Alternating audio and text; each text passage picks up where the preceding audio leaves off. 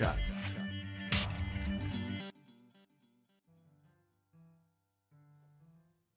Добрый день, дорогие слушатели. Вы слушаете 32 выпуск 8 сезона подкаста РВПод.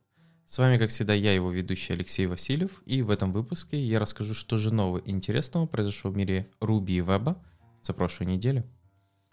Поехали! Итак, первая новость из мира Ruby — это статья, которая называется «When should you not use Rails?». Статья пытается рассказать о том, в каких местах и почему не стоит использовать Ruby on Rails. То есть, э, где он, понятное дело, хорош. И так много э, вышло э, разных артиклов, то есть, которые рассказывают, что вот Rails хорош для прототипирования, для того, чтобы быстро забустрабить бизнес-идею, продукт, но где Rails не очень хорош. В основном статья рассказывается про такие вещи, когда очень мелкие задачи, ну, например, какая-нибудь очень простая страница с э, доступом взять все из базы и вывести как-то, э, какой-то типа API сервер, э, то есть просто JSON плеваться. Rails может, конечно, с этим справиться, но, возможно, не самый оптимальный вариант. А, также автор раскрывает такие вещи, где Rails не очень хорошо подходит, например, там, к ивентной модели, что вот Node.js в этом случае работает лучше, хотя вроде у Ruby есть такие вещи, как event-машина, async, другие штуки, то есть evented фреймворки, но Rails, он как бы немножко сюда не сильно хорошо подходит.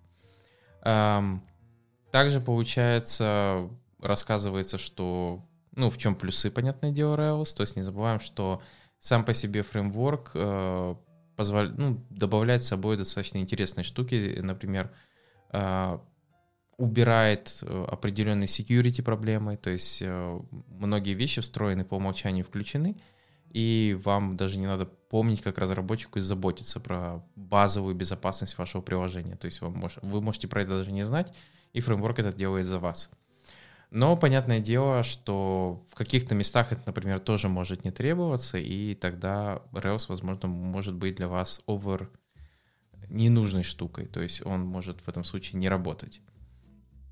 Поэтому для тех, кому интересно, в каких же случаях Rails не очень хорош, где лучше использовать какие-нибудь типа Hanami фреймворк, или вообще возможно написать что-то на Go, потому что это будет оптимальнее – а можно тут почитать, то есть автор также э, ссылается на такие вещи, как э, Rails доктрина, э, где хорошо, прекрасно расписано, какая основная доктрина Rails, на чем он строится, в чем его основная идея, и поэтому, да, иногда люди, которые считают, что вот Rails плох, возможно, они даже никогда не заглядывали, не понимали, в первую очередь, для чего построен этот фреймворк и в чем его задачи. И, возможно, ту, которую человек пытался возложить, э, у него не получилось, и он считает, что это проблема фреймворка, а не просто потому, что под свою задачу он выбрал неправильный инструмент. Возможно, возможно стоит как раз ознакомиться именно с э, той же доктриной. Перейдем к следующей статье, которая рассказывает о том, как же внутри работает Sidekiq. Э, статья, я бы не сказал такая, что вот типа Sidekiq под микроскопом, э, где там рассматривается полностью вся внутрянка, но все-таки рассказываются основные вещи, что именно как работает воркер, как в реальности, что происходит, когда вы выполняете perform async э, какой-либо задачи, как формируется специальный вот этот JSON-объект, в который добавляются нужные атрибуты, а потом как для этого используются такие вещи, как Redis команды sadd э, или lpush, э, то есть э, в Redis, я думаю, многие знают, что есть разные типы, и получается есть такая штука, как работа с сетами, работа с списками, работа с hyperlog логом, то есть есть разные структуры внутри Redis. И получается вот есть сет, который получается вот Sidekick использует его для своих нужд, а, и вкидывает именно туда задачи. То есть там есть sadd, также, понятное дело, в sidekick есть еще такая штука, как um, schedule э, джобы, то есть когда вы вкидываете какую-то задачу, но с задержкой.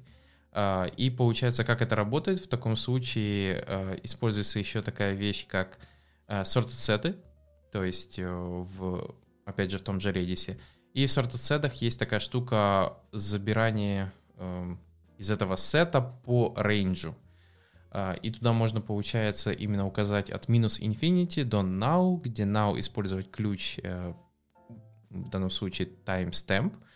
И получается, если вы уложите какую-то задачу, вы уложите ее там с вот этим э, скором, ну, рейнджем типа там выше, и получается он не попадает длительное время в это, ну, не длительное время, а в этот диапазон по текущему времени, пока не дойдет до того, в котором вы положили этот ключ. Эм, надеюсь, более-менее объяснил. Если нет, то почитайте про команду в Redis, которая называется ZRANGEBYSCORE. То есть это один из тех механизмов, через которые, кстати, вы можете сами построить а, подобную штуку, когда вам надо, например, отложить а, какую-либо команду по времени на выполнение и потом ее забрать. То есть э, вот для, для этого часто используется подобный механизм, если у вас под боком Redis, и вы хотите возложить эту задачу на него. Ну и нету Sidekiq а, например. То есть вам надо неожиданно реализовать это самому. А, также получается, тут рассказывается, что как забираются задачи, то есть есть менеджер специальный в Sidekick, который использует команду bearpop. А, bearpop достаточно, кстати, тоже интересная команда. А, она берет списки, то есть в данном случае она, вы передаете ей списки, в которых вам надо забрать какой-то ключ, ну, например, там данном случае у Sidekiq а это называется кьюхи, то есть их может быть много. И вы передаете просто набор этих кьюх, и он пытается через BRPOP с блокировкой э, забрать оттуда какой-то item. А блокировка, кстати, обязательно, ну, то есть он дожидается, если там что-то появится, если нет, то у него есть типа тайм-аут, э, с которым он просто отвалится, ну, то есть э, и ничего не вернет.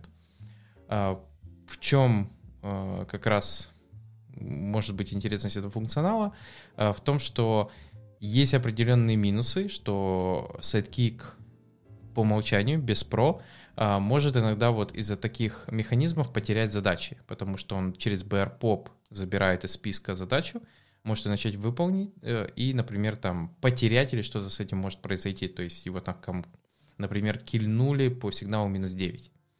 И получается, он даже не успел положить задачу назад в кьюшку чтобы ее, типа, потом заново выполнить. И, получается, есть такие вещи, как э, Sidekick Pro, в котором используется немножко другой механизм забора задачи, а, чтобы, типа, надежнее было. Ну, или же, как если многие использовали э, RabbitMQ, то там используется механизм acknowledge. То есть, типа, получается, вы забираете задачу, и на задачу есть некий тайм-аут, который вы можете ее там держать и выполнять. А если вы за этот тайм-аут э, задачу ну, она перестает быть, видимо, остальным воркером, но если вы не усп... там, например, по тайм-ауту не вернули ответ и сказали, я выполнил задачу успешно, а можешь ее как бы не возвращать в кьюху, то а, RabbitMQ возвращает ее назад. То есть как бы задача опять становится видна, и ее может выполнить кто-то другой.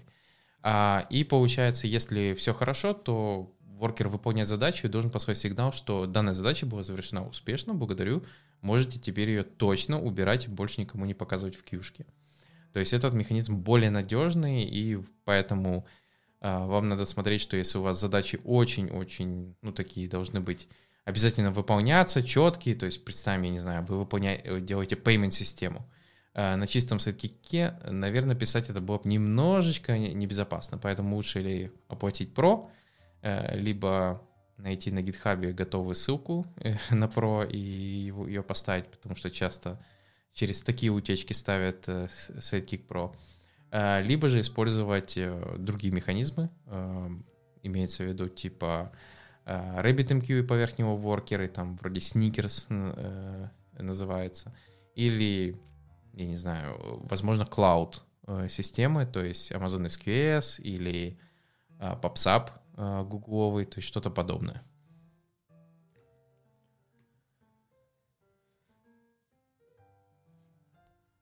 Следующая статья называется Creating Unlocked Postgres Tables in Rails. Статья интересная. Я, кстати, уже пока готовился к подкасту, успел попробовать этот функционал. И на удивление, вроде бы даже результат хороший. Хотя вот мне интересно, если у кого-то будет возможность, попробуйте тоже, будет ли какой-то позитивный результат. А, значит, о чем статья? Статья рассказывает о том, что когда вы пишете тесты часто, вы ну, приходится использовать базу данных для определенных видов тестов, особенно фича-тестов или тестов, которые покрывают модельки. А, понятное дело, что можно попытаться все замокать, но это часто может привести к другим проблемам, что у вас замоканный тест проходит, но в реальности функционал поломанный. И получается в самом Postgres есть определенный тип таблиц, который называется unlocked. А, то есть вы можете как создать таблицу в виде unlocked, то есть написать create table unlocked, либо же вы можете сконвертировать а, обыкновенную таблицу в unlock таблицу. Что такое unlock таблица? То есть э, многие могут спросить. Идея заключается в том, что она не журналируемая. То есть данные, записываемые в нежурналируемой э, таблицы, они не проходят через журнал предзаписей, или как их часто называют, WoW-логи. То есть вот эти самые логи, они не пишутся для этих таблиц, в результате чего такие таблицы работают гораздо быстрее обычных. Но понятное дело, что они не защищены от сбоя. То есть при сбое или аварийном отключении Postgres, э, поскольку нету журнала, то автоматически такая таблица, ее данные полностью, ну, типа, э, улетучиваются, то есть пропадают. Э, понятное дело, что для продакшена это не юзабельные таблицы, то есть нету смысла их использовать. Э, но если получается, ну, разве что что-то, я даже не знаю, что-то там скопировать в них по-быстренькому, хотя есть temporary table для этого. Э, но в любом случае, что и еще минус этих таблиц, что они не э, реплицируются на другие сервера. Понятное дело, потому что репликация, та, которая идет по умолчанию в Postgres, работает как раз через те же самые vol-логи. И поскольку туда не попадают эти таблицы, то и репликация не пойдет. А, и получается с индексами то же самое. Любой индекс, созданный на эту таблицу, тоже становится нежурналируемым. Но понятное дело, что все это ради того, что таблица, поскольку она активно не пишется вот этот vol-лог, не пишется в эти а, постоянный журнал записи, то получается она должна быть намного быстрее. И автор предлагает, что вот э, можно эти таблицы, а, оказывается, использовать в э, Rails. Вы можете, понятное дело, использовать helper, который называется create unlock table, а, именно в миграциях. Но, понятное дело, в миграциях, э, в основном production у вас миграции, у вас нормальные таблицы. Вы можете использовать интересную такую штуку в config environments test — а, поместить специальный настроечку, которая сделает так, что при загрузке Active Record а, все таблицы, ну, то в адаптере прописать, что все таблицы должны будут создаваться как unlocked table.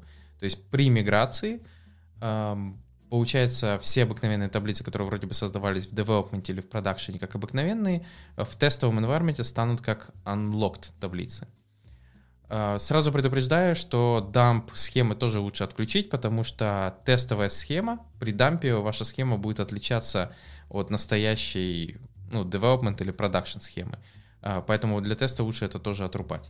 А, я это добавил в один из проектов, и в данном случае результат, ну, он интересный получился. То есть тесты в моем проекте без параллелизации, потому что у нас проект достаточно не маленький, и тесты параллельно пришлось еще разрезать. Чтобы гонялись быстрее. А если вот просто на моей машине я запускал, то где-то 20 минут. А после того, как я включил unlock таблицу, то я, получается, сэкономил, и тесты стали гоняться где-то за 16 минут. А, то есть, получается, 4 минуты экономии. При параллелизации экономия уже не такая четкая, то есть потому что тесты разрезаются на мелкие чанки, и там в сумме получается меньше. А в некоторых, кстати, разрезанных чанках почему-то даже с unlock таблицами стало чуть медленнее. Надо только понять, это было бага или вот какой-то короче, еще надо тестировать, четко проходиться, а, проверять, но для тех, кому интересно, есть огромное количество тестов, которые массивно используют э, таблицы и данные в них, возможно, такой подход тоже может помочь. А, я вот вам советую просто попробовать, включить, как я сказал, только дам вырубайте, потому что иначе он перепишет схему, у вас э, тот же structure SQL будет неожиданно забит unlock таблицами, э, что как бы неверно. Э, вам просто вот получается попробовать, не забыть, понятное дело, что поскольку схему вы не используете, делать какой-то DB migrate, э, потому что вам надо именно миграции прогонять, но они будут unlocked. И проверить именно результат у вас, э, потому что как я смотрел, читал, плюс в перформансе может, ну, в производительности быть от 10% до 90%. Именно на вот инсерты, апдейты, делиты из таких подобных таблиц. А, поэтому пробуйте, проверяйте. Как я сказал, эффект вроде бы есть в том, что я проверял, а, но надо будет еще вот тестировать. То есть, если у вас есть возможность, тестируйте, пишите в комментариях, а, чем завершились ваши тесты. Ускорился ваш тест-сьют или нет. Особенно будет интересно, например, с фича-тестами, которые именно гоняют, или систем-тестами, как, ну, как их уж там уже называют, системными тестами. То есть те, которые гоняют полный тест-сьют с каким-нибудь там копибарой, а, каким-нибудь драйвером. Тут уже смотрите сами, выбирайте. Кстати, вот недавно дополнительно еще меняли драйвер, то есть мы использовали для этого э, для Chrome, чтобы прогонять тесты на Chrome, и перешли на другую штуку, э, в данном случае э, Caprite. Caprite — это не так давно, вот пару подкастов назад, был хорошая статья от злых марсиан, в которых они рассказывали, как они правильно используют тестирование. И вот Caprite — это Ruby драйвер для того, чтобы управлять без Selenium, без веб-драйвера, без Chrome драйвера, именно Chrome. А, это то же самое, что использует э, Puppeteer. А, Puppeteer — это та штука, которая написана для ноды, чтобы управлять Chrome. То есть в Chrome просто встроили специальный API, через который с ним можно взаимодействовать напрямую, без какого-либо вот этого дополнительного Chrome драйвера и Selenium. И получается Ruby, вот это Caprite, это специальный headless Chrome драйвер для копибары, а, который использует Ferrum. А Ferrum — это гем, который использует как раз вот этот CDP протокол. CDP — это как раз протокол, который встроен в этот Chrome для его управления. И получается, вот, скажем так, мы его переключили, а, Сразу скажу, что скорость э, не увеличилась, не стало так, что тесты увеличили скорости. То есть с веб, с Chrome драйвером отрабатывало так же, как и с CDP протоколом. То есть разницы не было какой-то. Но есть определенные маленькие плюсы, например, дебагинг стал чуть попроще. И также, получается, мы избавились от такой штуки, как вот это э, Chrome драйвер и Selenium. Почему? Потому что были моменты, когда то в какой-то час, ну там в какой-то вот день недели, в какой-то час обновляется неожиданно Chrome, э, прогоняется suite, а веб-драйвер еще не успел типа пролететь почему-то новый, и вот веб-драйвер версия Chrome, точнее не веб-драйвера, а Chrome драйвера не совпадает с Chrome, и он просто отказывается работать, понятное дело. Там через час долетает и все начинает работать, но у тебя test suite э, целый час может быть немножко красным. А, поэтому, убирая вот эту зависимость, тоже, ну, наверное, стоило того. А, поэтому, если вы используете тоже копибару для фича-тестов э, с Chrome драйвером Selenium, возможно, гляньте, а, там определенные вещи чуть-чуть, возможно, придется подтюнить, а, но это может того стоить, что у вас просто минус одна dependency будет, то есть вы не будете зависеть от Chrome драйвера. Но будьте внимательны, а, во-первых, штука такая еще активно разрабатывается, я бы не сказал, что она вот э, супер, наверное, стабильная, хотя тесты у нас вроде бы и после этого не падают, а, ну, они у нас и так более-менее стабильные, мы не пытаемся писать нестабильные тесты. Но тут уже смотрите внимательно, то есть скорости вы точно не получите. То есть performance improvement какой-то и так далее, этого ну, незаметно, по крайней мере, на тех тестах, которых я проводил. Только поэтому, если вы считаете, что вот надо перейти, потому что будет быстрее, к сожалению, такого не произойдет.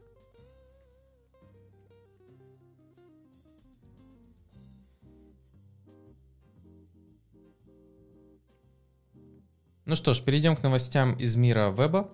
Э, первая новость это о том, что выходит React 17.0 RC, релиз-кандидат, и что самое интересное, в нем не будет ноль э, каких-нибудь фич, то есть э, ничего такого, но все-таки вот э, команда решила э, почистить его и улучшить, то есть, э, уб, скажем так, сделать те вещи, которые вот надо было бы сделать перед тем, как двигаться дальше.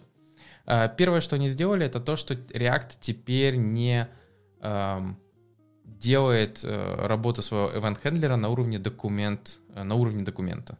А, объясню, в чем причина. Если кто-то никогда не задумывался, не смотрел, что же там внутри React и как работает event-система, а, в реальности он использует такую штуку, как Event Delegation. Event Delegation заключается в том, что все ивенты вешаются на root элемент. То есть, э, что происходит, э, root элемент, поскольку он всегда есть в доме, чтобы вы там не перерендеровали, root имеется в виду, ну, я надеюсь, все понимают, это вот HTML, вот этот тот самый. Или документ в JavaScript, когда вы пишете, это вот это root элемент. А в чем основной подход именно event delegation? В то время, например, когда, если кто-то помнит, вы пишете какой-нибудь типа Marionette код, Backbone код, еще что-то подобное старое, или даже просто jQuery код, а, вы должны были писать типа selector. там on, клик, и пошел штука. И если у вас single page приложение, при котором страница не перегружается, а просто там push event, и этот элемент из дома исчезает, и вы его не почистили за собой, этот event, то он остается как мертвый, типа, зомби-ивент. То есть ивент остался в доме, и он пропадет только если перегрузить страницу. А чтобы такого не было, разные фреймворки добавляли типа системы чистки. То есть э, они не позволяли вам в любом месте написать э, какие-нибудь вот эти ивенты, вам надо было использовать их специальные э, механизмы, ключи, там, настройки, через которые вы описывали ивенты, какие слушаются и что на них делать. И получается система там при анмаунте или когда этот компонент убирался, она производила чистку этих ивентов. А, чтобы вот с такой проблемой не бороться, постоянно следить, что вот надо почистить за собой, уйти и убрать, есть как раз при работа типа с event delegation. И идея заключается в том, что вы вешаете все-все-все ивенты на именно дом элемент. Вы можете спросить, а как это работает, потому что любой клик, э, любая штука, которая происходит на странице, она баблится. То есть любая event-модель, она баблится, имеется в виду, двигается от того, вот, например, если у вас есть кнопка на странице, сначала event попадает в кнопку, если кнопка его не слушает и не останавливает, э, он двигается дальше до тех пор, пока не дойдет до рута. То есть root получит всегда event, если, конечно, не произошла такая штука, как stop propagation. То есть вы не сделали event stop propagation, и он э, баблинг этот не прекратил. Э, и получается, в чем плюс? Э, вы когда пишете event, вы говорите, при нажатии там клик, э, я буду хендлить, вы получаете некую функцию. И в этой функции, когда вы получаете event, вы уже смотрите, что если это event произошел на тот элемент, который вам нужен, например, кнопка, ну, то есть original click, original, э, скажем так, не target, а current target была кнопка, то вы делаете какую-то логику. Э, плюс заключается в том, что поскольку вы не бинитесь на сам элемент, а вы просто слушаете event и смотрите, кто породил этот event, точнее не кто, а с кого он начался, то в таком случае, если элемент пропадает с страницы, то вам не надо этот клик за собой чистить. Вы просто оставляете его как есть. А, такой же подход, например, используется, если вы используете например, ту же штуку, как TurboLinks. Вы, получается, а, вместо того, чтобы постоянно, когда TurboLinks идет перемещение через вот это push state, вы просто вешаетесь на event delegation и вот обрабатываете все, что вам нужно. Но у этой штуки есть определенные проблемы. Uh, какие? Uh, например, если у вас если у вас одна модель, один SPA и все такое, то это может работать без проблем. Но представьте, если у вас неожиданно почему-то несколько версий React на странице. Ну, представьте, что не получилось у вас промигрировать полностью на React, поэтому у вас есть что-то, и, в од... и вот на странице кусочек на одном React, кусочки на, на другом React, или какой-то виджет вы используете, а в нем внутри React. А, получается проблема в том, что а, происходит несколько event delegation на странице, то есть каждый React вешается на дом, и это ломает stop propagation. То есть получается, э, у вас может быть так, что э, один React сломает ивент-модель другого React. Вот. И это, ну, есть вот такие проблемы, особенно если я же говорю, React еще и разных версий. И получается, поэтому в 17 версии они прекращают использовать DOM, то есть рутовый элемент, document level, и вместо этого они будут оттачить все ивенты именно на root DOM контейнер, который рендерит сам React. То есть, когда React DOM рендер происходит, и вы его рендерите вот в какой-то элемент, например, в div или там в боди неожиданно решили почему-то, а, то теперь вместо того, чтобы вешаться на HTML или document, он вешается именно на этот div. И вся event модель, то есть event delegation остается, но получается она работает именно от этого элемента. И, кстати, это логично, то есть элемент все равно остается в доме, он никуда не удаляется, React же его не удаляет, он всегда в него маунчен. Но получается, если у вас есть 2-3 реакта, каждый рендерится в свою дом-ноду, то Event Delegation модель при этом не зависит от документа, а зависит только от root ноды. Э, поэтому вот эта штука именно изменится в React 17. А также они э, чинят определенные вещи э, именно с использованием Document Add Event Listener. А, в нем, оказывается, была тоже определенная проблема со propagation. То есть, когда вы вешали а, Add Event Listener, например, на клик, и получается на какую-то React-ноду, то React-компонент, который вызывал stop propagation, тоже вот мог бы лома, э, ну, ломал и вот эти штуки, то есть э, клики.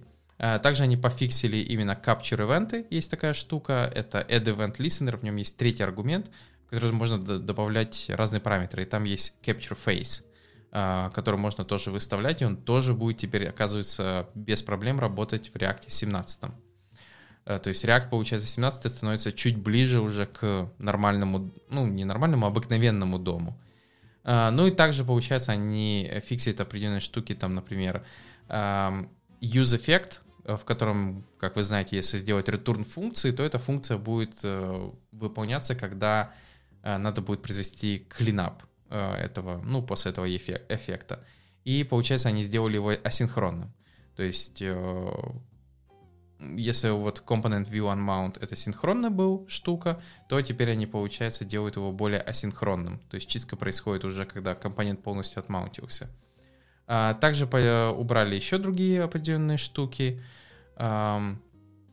что, получается, там были проблемы именно с использованием мутации рефа и каррента. То есть, например, если у вас где-то был написан код, а, где вы использовали какой-то ref.current какой-то метод, и потом в чистке функции, то теперь с этим надо быть чуть поосторожней, а, поскольку в этот момент, например, current, ну, поскольку она теперь стала в useEffect функция асинхронная, то, возможно, ref в этот момент с current он мог э, поменяться, стать null, и поэтому его лучше проверять в этом случае.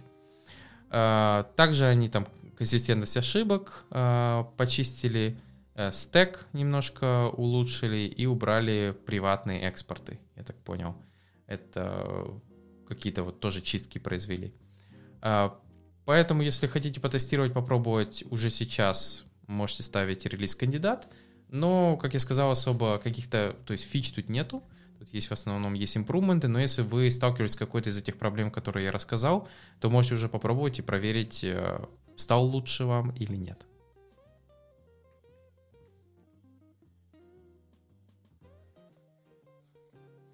Перейдем к следующим новостям. Э, далее у меня на очереди это Storybook шестая версия. Э, Storybook, напомню, это, скажем так, фреймворк, который позволяет вам создавать свою библиотеку компонентов. То есть, когда у вас есть некий интерфейс, и вы хотите, чтобы у вас была библиотека кнопок, ссылок, каких-то гридов, еще чего-то, а при этом она была не просто какая-то мертвая, а, например, работала напрямую с вашим кодом, чтобы когда вы обновляли код, библиотека автоматически тоже обновлялась.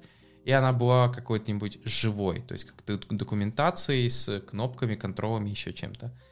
А в, шестом, в шестой версии, то есть напомню, что эта штука работает э, с разными JavaScript библиотеками. Это React, Angular, Vue.js, Ember, Svelte, э, возможно, просто Vanilla, HTML, CSS, JavaScript, почему бы и нет.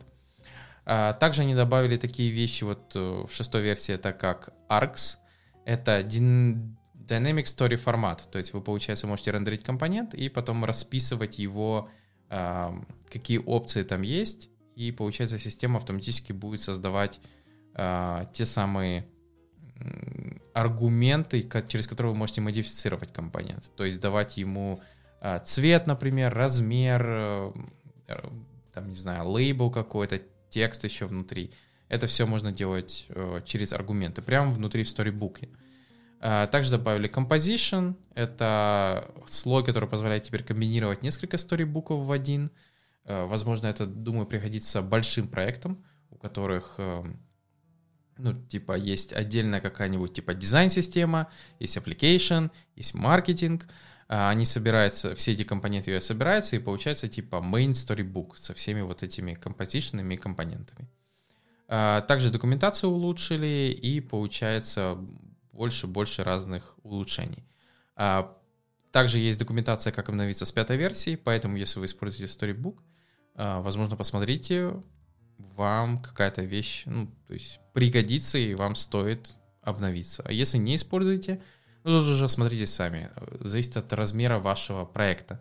Если проект небольшой, возможно, Storybook для вас это overkill. А если вы огромная команда, разбитая на какие-то там саб-группы, саб-команды, и для вас э, дизайн, также вот этой библиотечности и все остальное имеет смысл, то я думаю, вам стоит по крайней мере, хоть посмотреть немножечко на Storybook, возможно, вам этот инструмент позволит улучшить понимание всей вашей библиотеки, цветовую, ну, то есть палитры, типографии, как это можно улучшить, что, возможно, у вас почему-то на странице есть 45 оттенков серого, э, чего не должно происходить, или там почему-то у вас 20 вариантов э, разметки шрифтов, хотя вроде бы вам столько не нужно — но почему-то потому, что дизайн рисовался там неконсистентный, вот так вышло. А, возможно, это поможет пофиксить и понять, что у вас есть. Как я сказал, тут уже смотрите по размеру и нужде вашей команды в данном инструменте. А я перейду к следующей библиотеке, которая называется Deno. Deno, я думаю, многие уже слышали. Это типа как а, аналог Node.js, но написан на Rust, ну, использует внутри V8. Основная идея это то, что он пытается пофиксить вроде бы как те проблемы, которые сейчас есть у Node.js. Это там безопасность, э, работа в сэндбоксе, там свой пакет менеджер отдельный. И вот вышла версия 1.3.0, э, то есть там добавились новые фичи, э, понятное дело, что-то изменилось. Но, честно говоря, пока особо не использовал, не пробовал. Ну, знаете, как это бывает, пока не было нужды. Но все равно хорошо, что есть какой-то а, не только Node.js, а то в основном, я думаю, все попривыкали, что вот Node.js и все, и больше никуда. А, есть ему аналог, а, ну, посмотрим, сможет ли он выжить, потому что, я думаю, все уже попривыкали. Это, знаете, как в Ruby есть в Ruby есть Rails, а вот у JavaScript есть Node.js на сервере и даже для сборки на клиенте. И другие пока в сторону особо не смотрят. То есть потому что экосистема у остальных маленькая, никакая, там почти ничего нет, а там все есть. Ну и еще одна библиотека, называется она э, ROM, то есть RIM. Э, в основном это такой себе линтер, компайлер и бандлер. Э, в основном ROM задизайнен для того, чтобы заменить Babel, ESLint, Webpack, Prettier, Jest и другие библиотеки. А, то есть э, основная идея автора, что а, Ром такой минималистичный подход, что он внутри себя все делает, работает с TypeScript, работает на ноде, а, у него нету dependency, он полностью написан с нуля. Автор даже рассказывает целую историю, как он писал, он даже помогал в разработке Бабеля, помогал в разработке других подобных тулов. То есть он Э, получается, как бы стоял у истоков, можно даже так сказать. Он рассказывал, что он создал 6.2.5 в 2014 году, и теперь это называется Бабель.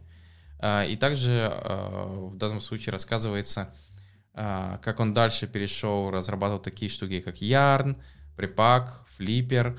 То есть в реальности человек э, знает, о чем пишет и зачем он создавал именно ROM. И теперь вот у него основная идея, что как раз Rome э, должен, опять же, а, как и Deno, пофиксить определенные проблемы, которые эти tool ы ну, решают не очень хорошо, как ему кажется. То есть это такой линтер с поддержкой JavaScript, TypeScript, сборщик, то есть он builder, compiler. А, он пытается покрыть еще такие вещи, как а, documentation generation, форматирование, минификация, тестирование, type checking. То есть это будет такая вот одна tool а, которая вроде бы должна решить много этих проблем. Сейчас, понятное дело, это в основном линтер. То есть такой линтер, который вы ему просто пишете rom-чек, и он, получается, проверяет все ваши JavaScript файлы. А, есть режим работы в виде демона, есть apply, чтобы фиксы пройтись, а, пофиксить. И даже есть режим ревью, чтобы посмотреть, какие фиксы он хочет применить и говорить да или нет. Тут уже смотрите сами. К сожалению, у меня не было времени глянуть, насколько хорош или плох этот ром. Но потому что я прочитал, рассматривать его как э, еще один линтер на вашем проекте, ну, не обязательно еще один, возможно, в замену есть линта, э, в замену бабеля, как вот одна тула, которая это все сделает, э, возможно, почему бы нет, то есть как вариант. Но надо смотреть, насколько хорошо она пишется в вашу экосистему, что вы там разрабатываете или пишете. То есть, если, например, это библиотека, возможно, вам стоит это глянуть. Если большой проект, тут уже надо смотреть.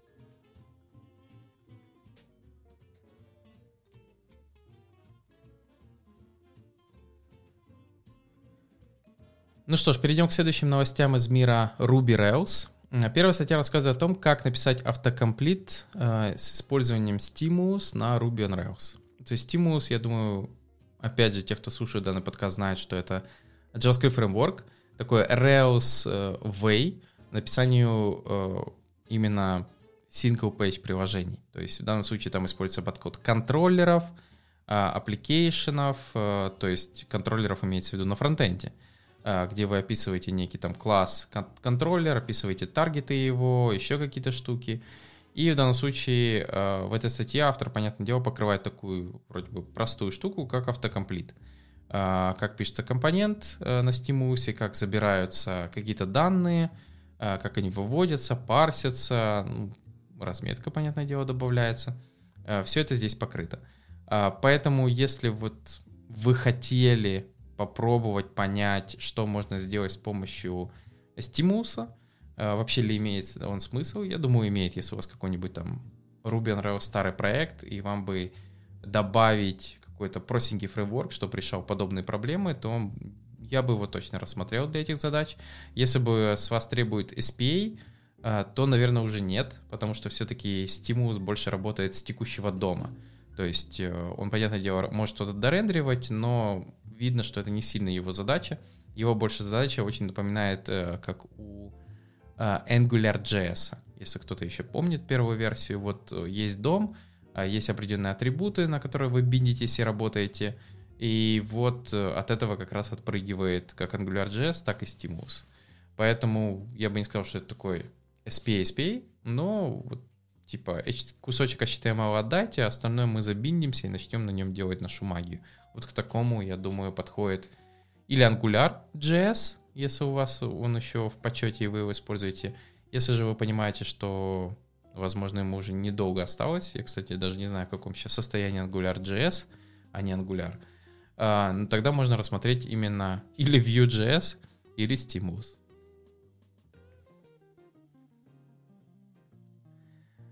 Следующая статья рассказывает про 12 методов, как можно вызвать метод в Ruby. Я, кстати, никогда не задумывался, что в Ruby можно таким набором количества методов вызвать. Э, любой там метод класса, например. Э, ну, есть, понятное дело, простые, когда вы просто вызываете метод или без круглых скобочек, или используете send или public send э, метод, или такую штуку, как method.call, tab, понятное дело, э, method missing, ну, почему бы и нет. Э, но дальше пошли вещи, которые бы я уже не одобрил при pull request, э, review, ну, то есть при pull request review, это, например, eval, то есть evaluation, Э, какого-либо кода, использование таких вещей, как instance eval, тоже я бы не очень был счастлив. То есть за такое, наверное, уже можно бить по рукам. А, но это как бы не отменяет, что так можно, я не спорю. А, поэтому узнать про это было интересно, а, но вот а, тем, кто новенький слушает данный подкаст, пожалуйста, будьте в курсе, что да, есть метод eval, instance eval, но, пожалуйста, не используйте его. Просто вот не используйте, и все это небезоп... как минимум может быть небезопасно.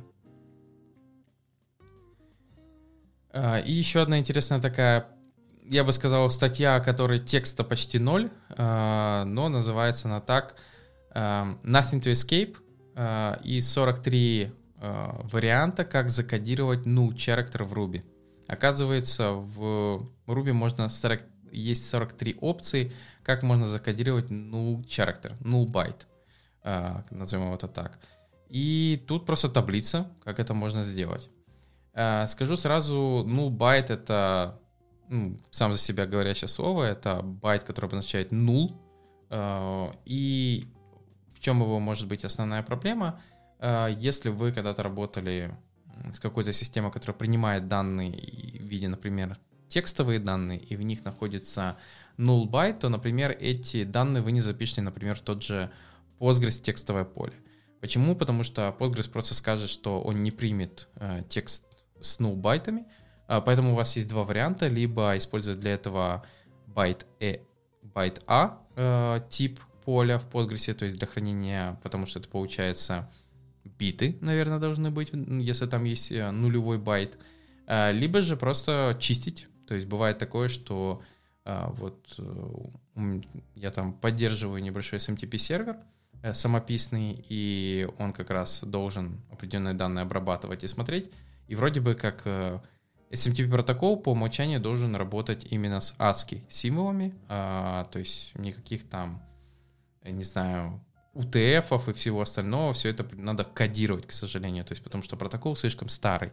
Э, то есть какие-нибудь, если вы там пишете на арабском, вам приходится все равно использовать quoted, э, quoted printable кодировку или base64, что-то подобное, чтобы подобные байты послать, а потом их назад развернуть в том видео, котором вы хотите. Но, понятное дело, Спека это не каждый ее обязан читать, э, многие разработчики это могут пропускать, и некоторые системы просто это игнорируют и шлют как есть. И там могут попадаться вот эти ну байты, которые приходится фильтровать и просто выкидывать перед тем, как эти данные наложить в тот же Postgres, например. А, потому что все-таки ожидаются текстовые данные, а не байтовые. То есть, э, а если уже там тот, кто шлет, он недоволен, то система ему объясняет, что ну что ж ты хотел, ты шлешь данные не в том формате, в котором э, по спеке должно происходить. А, поэтому вот да, в этой статье как раз можно понять, как по-разному можно показать no byte, и тем самым получается написать свой метод, как отфильтровать или там э, убрать этот нулевой байт, если он, получается, не должен быть, например, в вашем тексте. Далее это простая библиотечка, называется Strings. Эм, по названию она как раз занимается этим самым. А это разные методы для работы со строками э, для Ruby.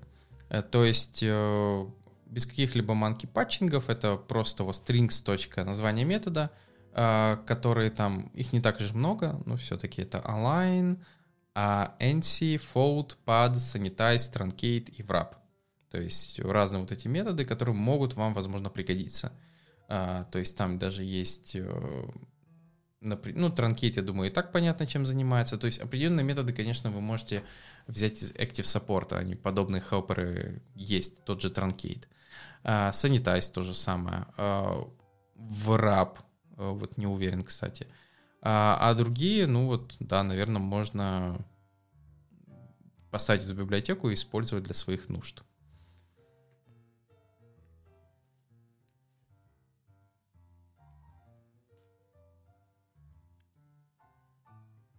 Ну что ж, перейдем дальше к новостям из мира веба. Э, первая статья рассказывает о том, э, как написать SPA, Single Page приложение, с использованием Rust.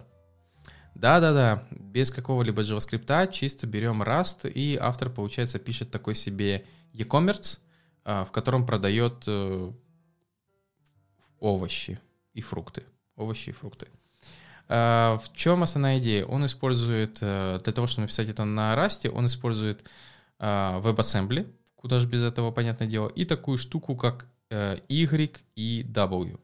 Или EV, ну, наверное, EW. Ну, я даже не знаю, как правильно прочитать. Всего три буквы. Y и W. Вот так, Y и W.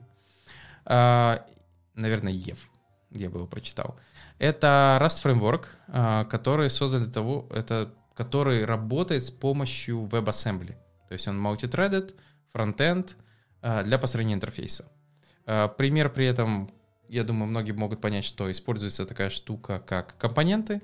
То есть вы описываете на расте свои компоненты, структуры, имплементации, и получается он конвертирует это с, ну, превращает в HTML и куски вот этого вашего бизнес-логики ложит в WebAssembly. Автор показывает приблизительно, на что это похоже, как написать э, ну, достаточно простое вот это э, приложение с использованием как раз этого, ну, назовем, наверное, фреймворка, э, и на что это похоже. То есть как выглядит там логика, как выводится список, э, как что-либо там добавляется, э, как описывать структуры. Понятное дело, что сразу предупреждает для тех, кто занимается JavaScript разработкой, э, весь код — это Rust. То есть э, тут нету JavaScript кода, все пишется на расте, поэтому будьте сразу внимательны, типа не открывайте большие глаза и не понимайте, что тут происходит. Но все равно это интересно полистать, почитать, э, что же теперь вот получается на расте. Можно писать, э, ну, я бы не сказал, что очень сложные, наверное, пока что, но все-таки веб-приложения. То есть какие-то простые можно на этом сделать, но я не уверен потом, насколько будет удобно это поддерживать, если потребуется что-то серьезнее с этим делать. Но для чего-то простого, наверное, будет даже весело, а, чтобы подобную штуку написать.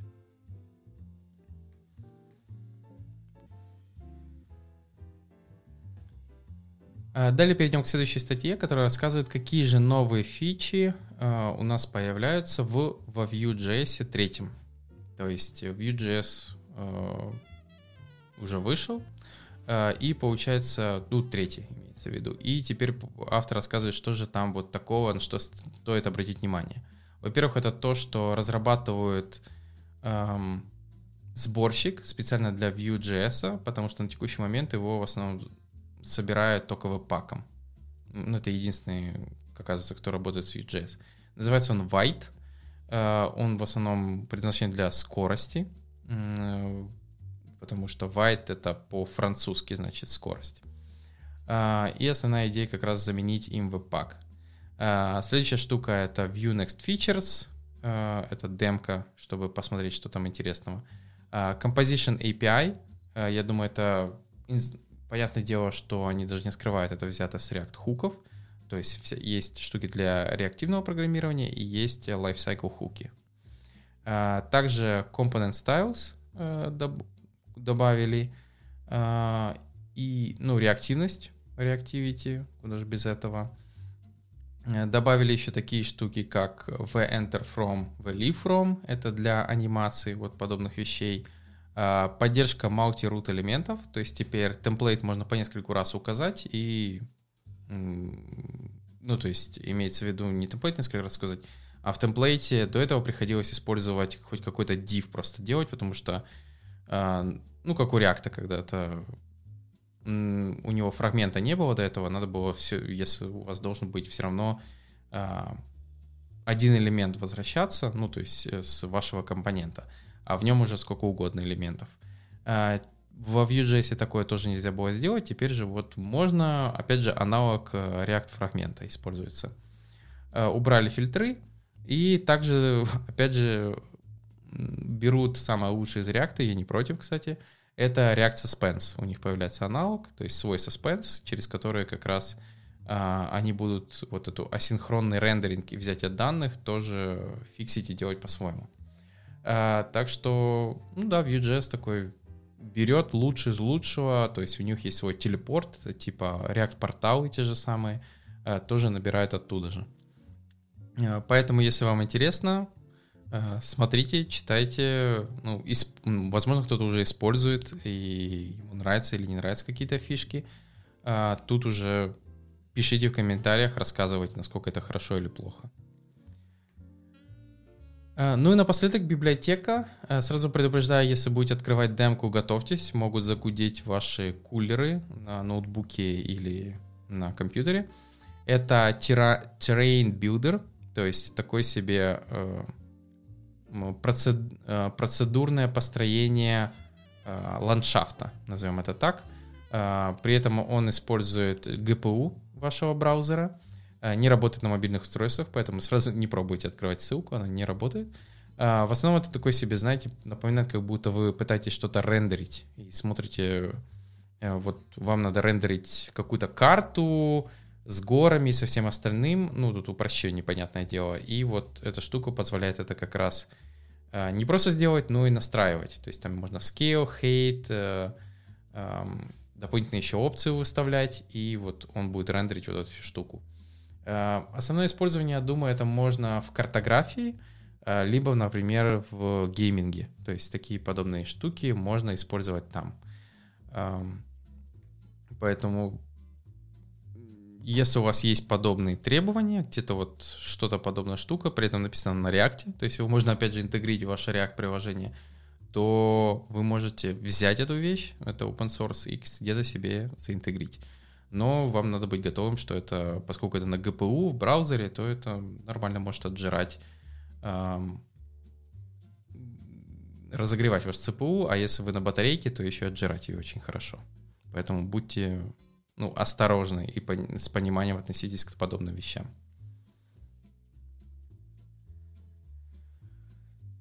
А на этом у меня все. Благодарю, что послушали данный подкаст.